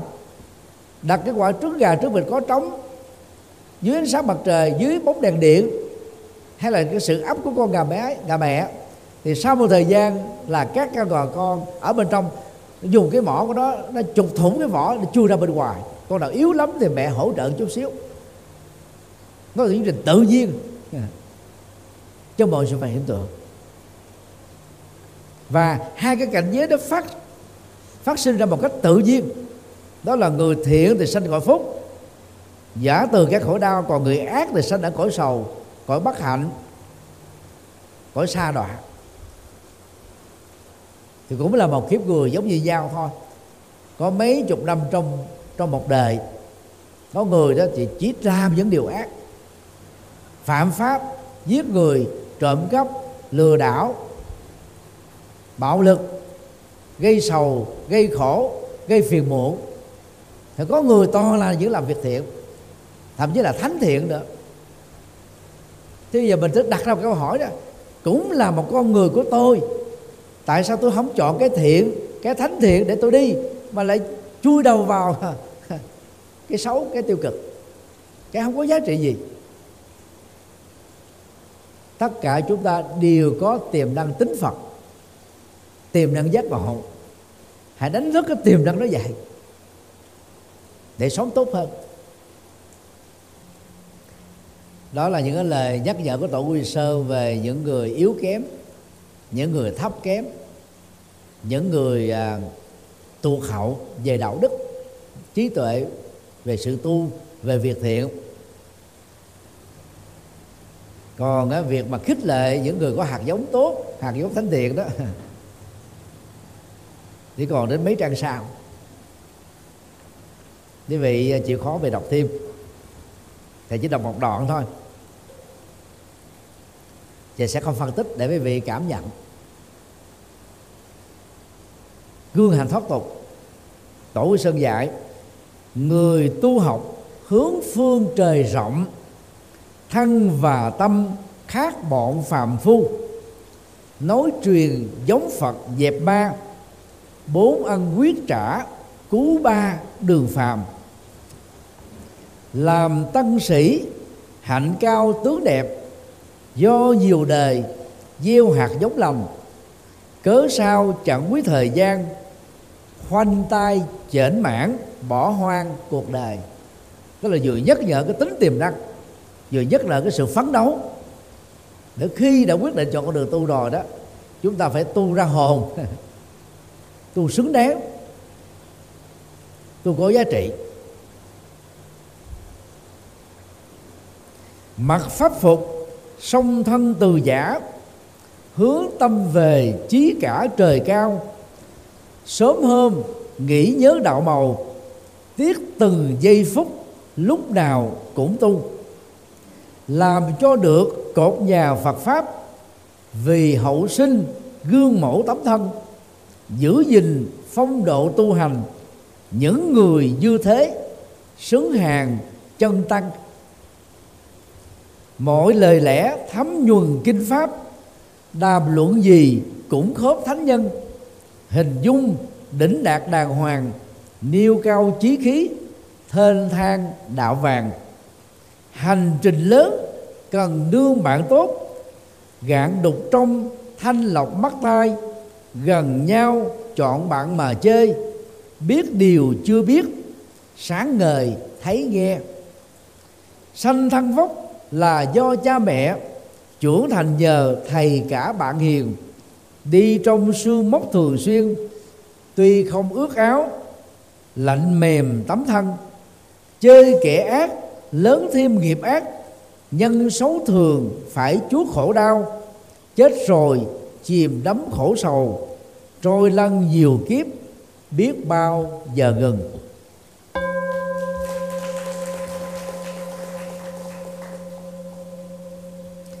Khi đã muốn tham thiền học đạo, hãy vượt lên phương tiện sơ môn, nghiêm tầm nghĩa lý tâm thông, đạo màu tỏ ngộ, nguồn chơn nằm lòng.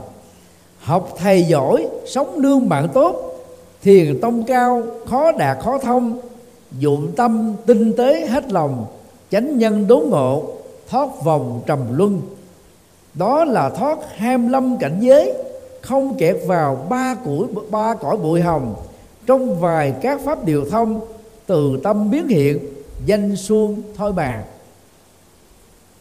tâm chẳng dính, sa đà theo cảnh, thì cảnh nào bám dính được tâm? Nhớ hai câu này nha. Tâm chẳng dính, sa đà theo cảnh, thì cảnh nào bám víu được tâm? Nương theo pháp tánh thậm thâm, chẳng buông, chẳng nắm, cảnh trần thông dông mắt thấy sắc, tai đưa nghe tiếng. Nhìn thản nhiên, chẳng dướng bụi lòng. Tích môn và cả bản ngôn ứng dụng đầy đủ, vẹn tròn đạo tâm. Người như vậy sướng danh tu sĩ, mặc pháp y chẳng phí chút nào. Trên đền đáp bốn ân sâu, dưới thương ba cõi, giải dầu độ sanh. Nếu kiếp kiếp giữ gìn không chuyển quả phật kia chứng được dễ thôi. Ra vào ba cõi độ người, noi gương mô phạm, cứu đời trầm luân.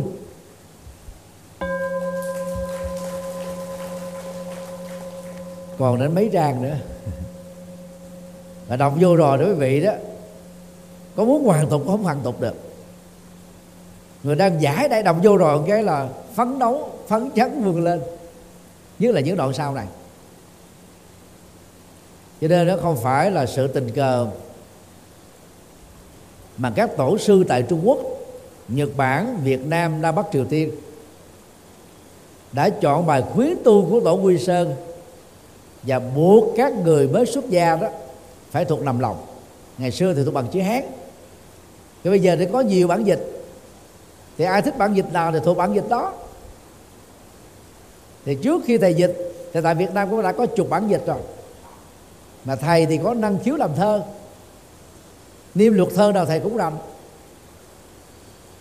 cho nên khi dịch đó, thì nghĩa nó nó sáng tỏ.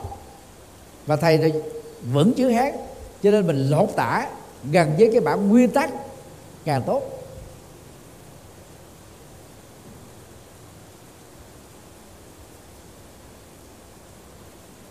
Thì đọc hai khổ này để kết thúc. Chí nguyện lớn phát ra mạnh mẽ. Hoài bảo hùng nói chí cao nhân, chớ theo lời thói hư hèn, đề ta ta quyết, chớ nương người hoài. Dứt vọng thức, buông duyên ngoại tại, cảnh và tâm hết đối chọi nhau. Tâm không, cảnh tịch, nhiệm màu. Chỉ vì bế tắc, quá lâu chẳng rành đó là cái cái cốt lõi của sự tu. Không để cho vọng tâm chi phối. Không nhiễm mà vọng trần. Không chạy theo vọng thức. Thì làm sao bị dướng kẹt vào nghiệp phạt? Còn khi tham gia vào các phật sự, không chấp vào ngoại duyên, thì được gọi là sa trần duyên. Mặc dù mình đang vẫn ở trong đời, vẫn làm hết tất cả mọi thứ mà không dính vào trần duyên thì đó mới là tu sâu. Còn mình trốn trại khỏi cái cái duyên đời, thì tâm mình được bình yên. Cái đó là bình yên có điều kiện, không phải bình yên thật sự. Và cái này đức phật rất là phê phán. Có một đạo sĩ ba la môn tu bốn chục năm. Từ lúc ông đi tu cho đến lúc mà ông gặp đức phật đó, ông không tiếp xúc với mọi người à nghe đến tên ông thì đến rừng sâu để thăm viếng mà phải à, leo núi một hai tiếng đồng hồ mới gặp được ông. Nhưng mà tu đến bốn chục năm như vậy ông vẫn có hoài nghi rằng là mình chưa được tỉnh thức. Cho nên nghe cái tiếng cái quần chúng đang nói ở cái khu vực gần đó vài chục mét khi ta đi ngang qua tôi đó là có một bậc giác ngộ tên là Gotama xuất thân là thái tử của đức thích ca. Gặp được ngài đó, chúng ta sẽ được khai ngộ. Cái cái thích đó nó làm cho ông quyết định đi. Thì thế cái đấy gặp đức phật, ông hỏi đức phật thế này là bạch thế tôn, con tu hạnh mu ni tức là hạnh ẩn sĩ. Suốt 40 năm không nói không giao tiếp, không hưởng thụ thì cái tình trạng của con là đang đạt được thành quả gì?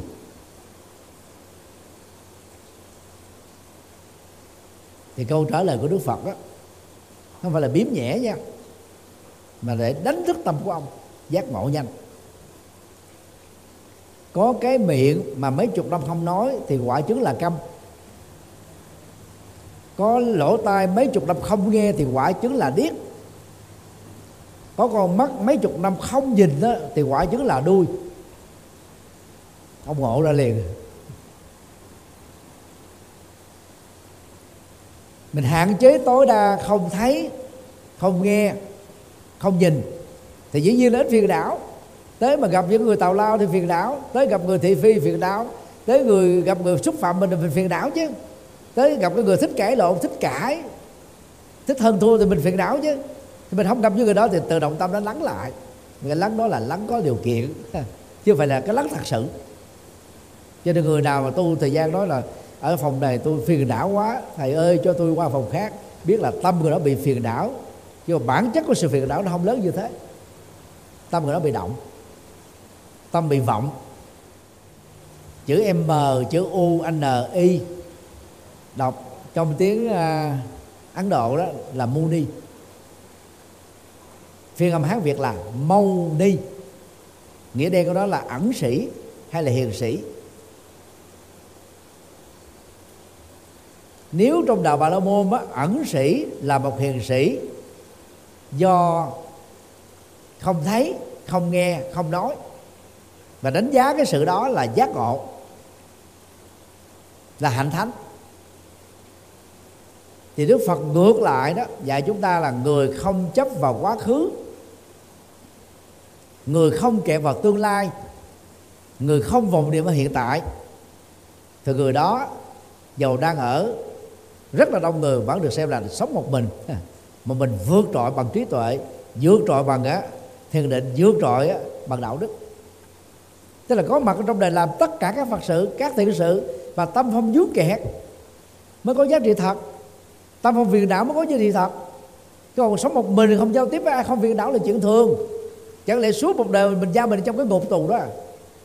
những người tù biệt giam, tù mà hạng nặng cũng đâu giao tiếp với ai đâu. Tâm người đó nó cũng lắng yên trong cái thời gian đó chứ. Cái đó đâu phải là tu. Đó là cái điều kiện tự nhiên để tâm chúng ta được lắng dịu xuống thôi. Các phiền não nó vẫn còn nằm nguyên một đống ở đó. Nó giống như cái hiện tượng đá đè lên trên cỏ. Không hết cho nên muốn biết mình tiến bộ hay không là trong giao tiếp, trong tiếp xúc, trong việc làm thiện, trong tương tác với cộng đồng và mọi người, mình còn phiền não hay không? Mới biết là mình có tiến bộ thật hay không? Và đó cũng là cách để giúp chúng ta có những giá trị đóng góp.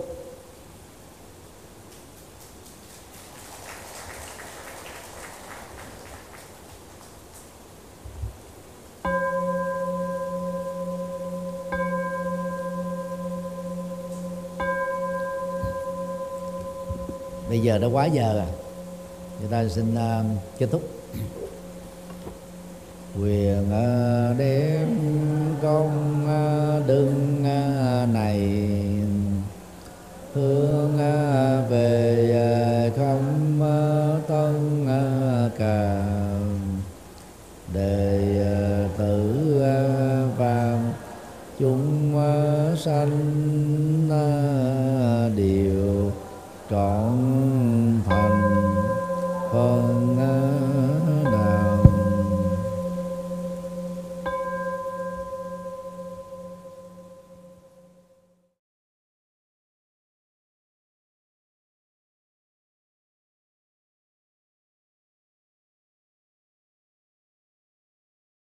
Thư vận động xây dựng chùa Quan Âm Đông Hải, tỉnh Sóc Trăng. Kính thưa các mạnh thường quân và các quý Phật tử, tôi xin chia sẻ vị vọng định lý tưởng xây dựng chùa, mở trung tâm tu học, giúp cho các Phật tử được an vui và hạnh phúc.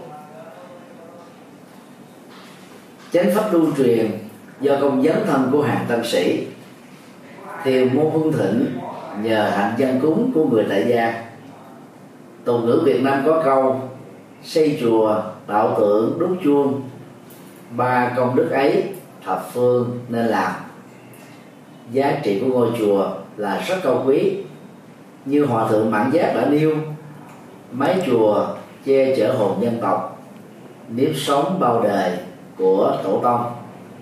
Thực vậy, đã từ lâu ngôi chùa Phật giáo không chỉ là không gian tâm linh, nơi tu học đạo đức, thiền định và trí tuệ của các tăng sĩ, còn là trung tâm giáo dục, văn hóa, đạo đức và sinh hoạt cộng đồng của người dân địa phương, giúp mọi người quay về chánh đạo, bỏ mê tín dị đoan, khép lại khổ đau, mở ra an vui và hạnh phúc vì hạnh nguyện hoàn pháp là nhiệm vụ, lễ sinh làm sự nghiệp.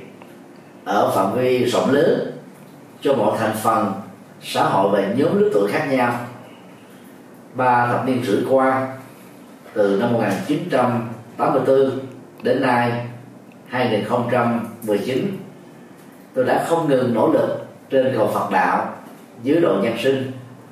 Theo tinh thần phụng sự nhân sinh tốt đời, đẹp đạo. Sáng soi đạo pháp, hộ quốc an dân.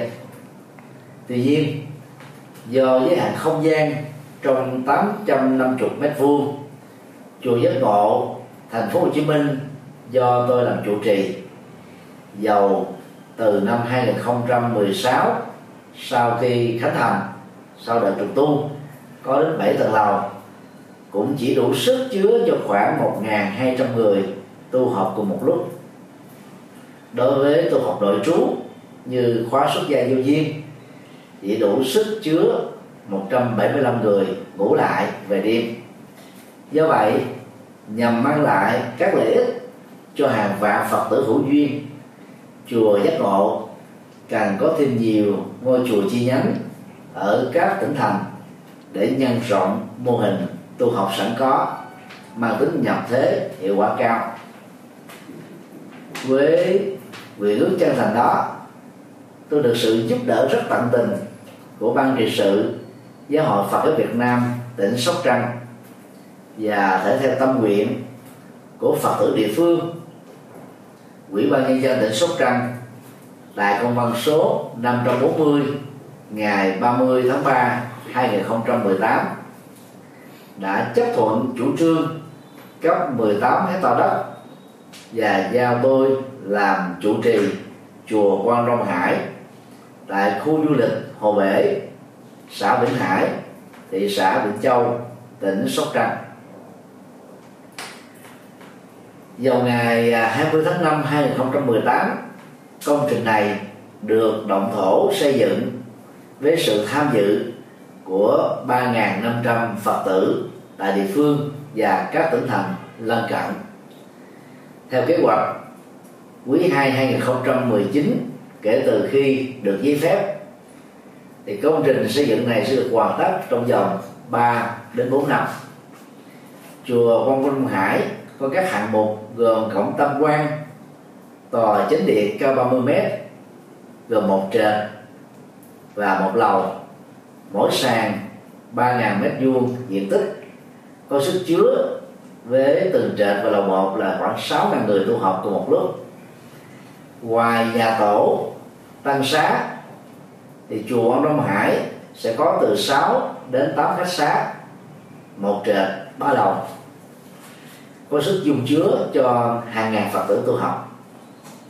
Tượng đài tiêu biểu tại chùa này đó là tượng Bồ Tát Quan Thế Âm hướng về biển đông, cao 49 mét gồm ba mặt.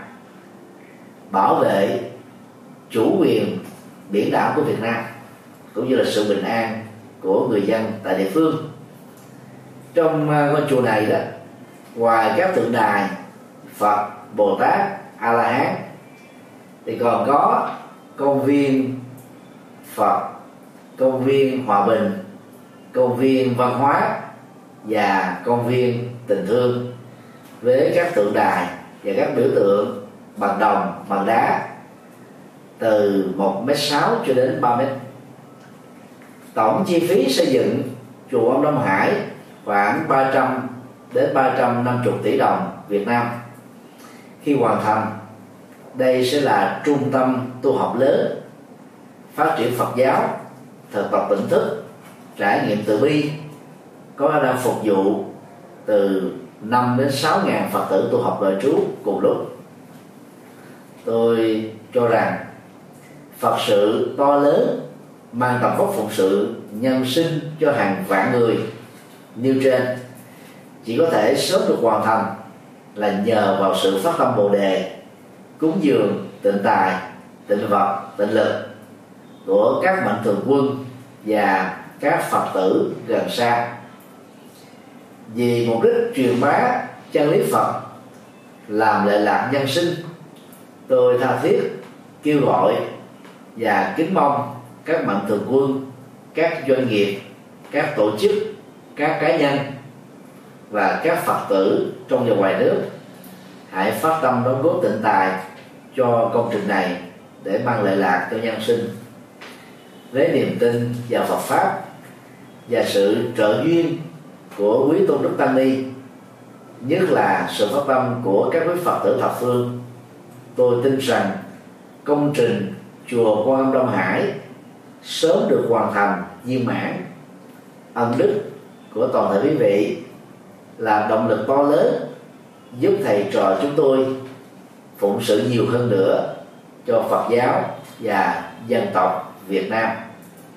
Tôi thành kính tri ân tán dương công đức cúng dường của các quý vị. Nguyện cầu hồng ân Phật pháp tăng gia hộ quý vị. Thân tâm an lạc, phước lộc thọ tràn đầy, sở nguyện tùy tâm, các tường như ý. Nam mô công đức lâm bồ tát. Nam mô quan hỷ tạng bồ tát ma ha tát. Đạo phật ngày nay dân hiến, đạo phật ngày nay huy hoàng đạo phật năm châu bốn biển dựng xây tinh độ chân gian. Đạo phật ngày nay dân hiến đạo phật ngày nay huy hoàng. Đạo phật năm châu bốn biển dựng xây tinh độ chân gian. Hãy cùng tham gia cùng quỹ đạo phật ngày nay để mang tình thương đến với mọi người.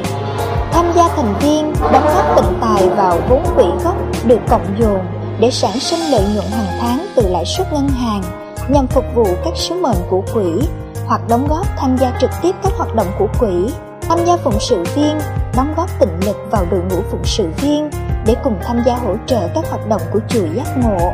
Và quỹ nói riêng cũng như các hoạt động phát triển phật giáo nói chung.